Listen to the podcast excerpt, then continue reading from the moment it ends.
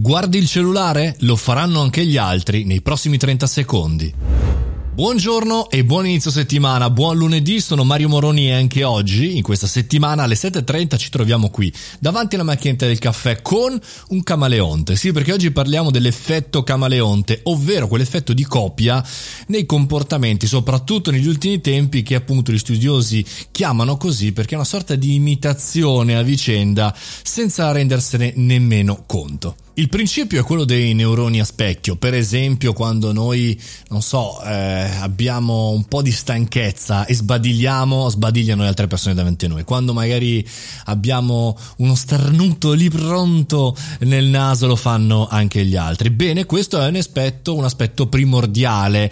E invece la fase successiva è quello dei comportamenti, ovvero non situazioni incontrollate, ma situazioni controllate, come per esempio essere a pranzo o a cena e guardare il cellulare. Secondo gli studiosi anche dell'Università di Pisa, pubblicato dal Journal of Ethology, bene, questo comportamento si può definire l'effetto camaleonte, ovvero siete appunto a pranzo o cena, una persona guarda il cellulare e udite udite, entro 30 secondi le altre persone, a meno che non siano affaccendati in qualcosa di estremamente importante, si mettono a guardare il cellulare. È un aspetto importante, soprattutto perché di solito siamo noi a imitare gli altri. C'è qualcuno che in qualche maniera, giustamente, legittimamente, guarda il cellulare per un'emergenza magari lavorativa, magari siamo a cena, arriva quell'allert, è successa quella cosa e quindi la persona prende in mano il cellulare, giustamente, legittimamente, allora noi, in qualche maniera, un po' come accade quando i fumatori fumatori escono fuori insieme, fumano sigarette solo perché gli altri le stanno fumando e quindi anche noi diciamo, caspita, magari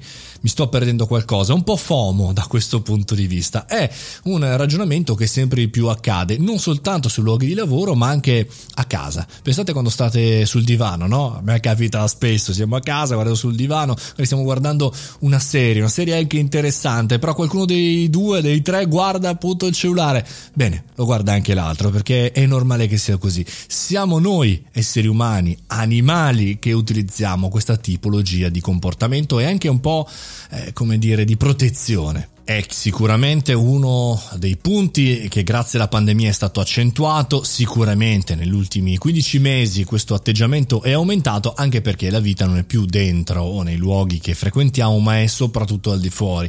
Pensate a, a quello che accade alle ore 18 o accadeva e parzialmente ancora accade in questo momento nelle nostre città. Le persone guardano i contagi, le persone guardano le notizie, le persone guardano cosa accadrà eh, domani. È un istinto, riflesso oppure pensato di situazioni che non possiamo controllare. Quindi come il solito, come spesso diciamo noi imprenditori e noi professionisti, ci dobbiamo preoccupare di quello che possiamo controllare e lasciare agli altri quello che chiaramente non possiamo controllare.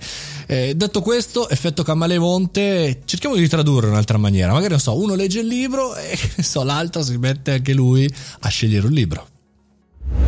Potevo dire, sì, uno ascolta il podcast, l'altro che lui ascolta il podcast e il caffettino, lo so, ma sarebbe stato troppo autoreferenziale. Buona settimana a tutti, una grande settimana ci aspetta e per cui insomma oggi è lunedì e la strada è ancora lunga. Se vi va, mariomoroni.it o il canale Telegram, Mario Moroni canale. A domani!